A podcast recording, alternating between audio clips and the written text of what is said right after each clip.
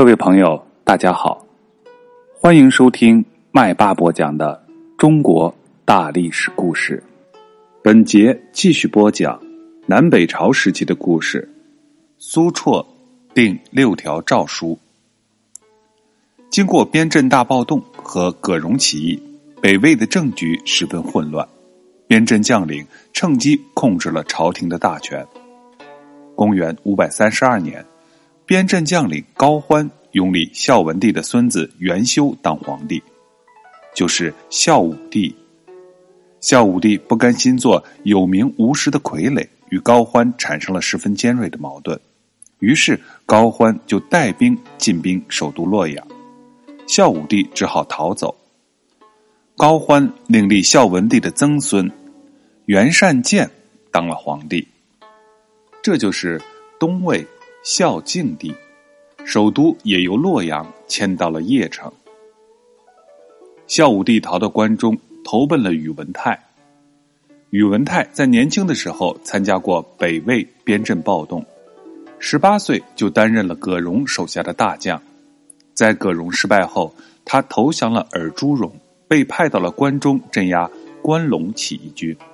从此，宇文泰的势力一天天强大起来。成为与高欢齐名的将领。孝武帝投奔了宇文泰，然而不久就被杀掉了。宇文泰又另立孝文帝的另一个孙子元宝炬做了皇帝，这就是文帝，首都建在长安。从此，这样北魏就同时有了两个皇帝，分裂成了东魏和西魏两个部分。西魏实际上是由宇文泰掌权，东魏实际上是由高欢掌权。西魏跟东魏比，地方小，人口少，经济落后得多。为了跟东魏相抗衡，宇文泰向地方势力让步了，争取他们的支持，尤其大力争取当地汉族大地主的支持。他选拔了许多汉族地主以及当地士族的人到朝廷里做官。极力的推广汉族的统治经验，进行政治上的改革。这时候，有一个叫做苏绰的汉族名士，他出身于高门大族，学识丰富，才智出众，品德高尚。可是宇文泰一直却没有重用他，只让他当了一名小官。有一次，大官周惠达回答不了宇文泰向他提出的问题。就去向苏绰请教，苏绰想了想，说出一番道理，把问题解决了。周惠达回去报告宇文泰，并且称赞苏绰有做丞相的才能。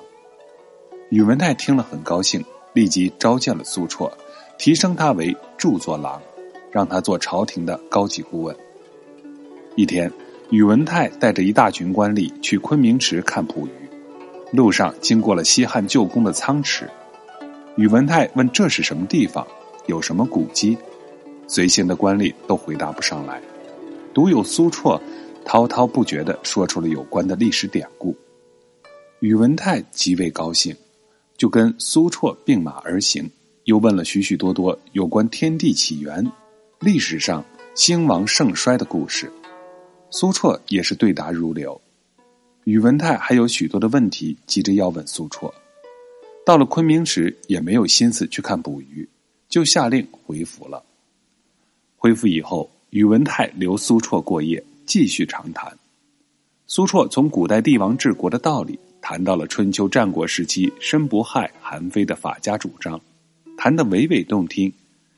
宇文泰越听越兴奋，两个人一直谈到天亮。第二天，宇文泰奏请西魏文帝任命苏绰。当了相当于丞相地位的大行台左丞。苏绰担任新职以后，规定了文书的格式，朝廷发出的文件一律都用朱笔书写，地方上向朝廷上报的文件一律都用墨笔书写，还规定了财政方面的记账和清查户籍的办法，为平均赋役做好了准备。不久，宇文泰又奏请文帝，授予苏绰大行台。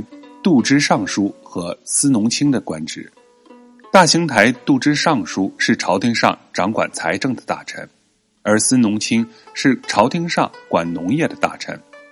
为了大力推动强国富民的办法，苏绰草拟了六条诏书，并且奏请文帝批准，公布实行。这六条诏书的主要内容是：第一，为政的人首先应当心和致敬，善于分辨是非；二，要教育人们养成淳朴诚实的作风，去掉浮夸虚伪的习气；三，要发展农业生产。保证农民有足够的时间男耕女织养鸡养猪。四，用人要看能力，而不能光看门第。五，法律要公正，不能滥杀无辜，冤枉好人。六，赋税和徭役要根据财产多少平均负担，不能全部都加在穷苦老百姓的身上。这六条诏书是使封建国家富强的好办法。充分体现了苏绰的政治才能。宇文泰把六条诏书经常放在自己的案头，随时的阅读。他规定，做官的人必须背诵六条诏书，不懂六条诏书的不许做官。苏绰生活简朴，不为自己谋私利。他常常说：“天下还没有统一，自己的责任还没有尽到，更应当好好的工作。”他又说过，要想把国家治理好，就应当像慈父爱儿子一样的爱护人民，像严师教学生一样的教育人民。他忠于职守，经常夜以继日的工作。他经常寻访官吏，了解情况，把大大小小的事情都办得井井有条。然而，不幸的是。苏绰因为过度的辛劳，只活到四十九岁就去世了。他的去世使宇文泰十分的伤心。为了尊重苏绰生前十分简朴的优良品德，宇文泰只用一辆布车载着苏绰的遗体，送回到家乡武功安葬。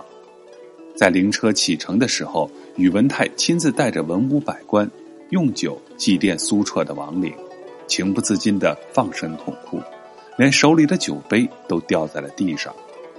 苏绰虽然去世了，但是他制定的六条诏书一直成为西魏治国的准则。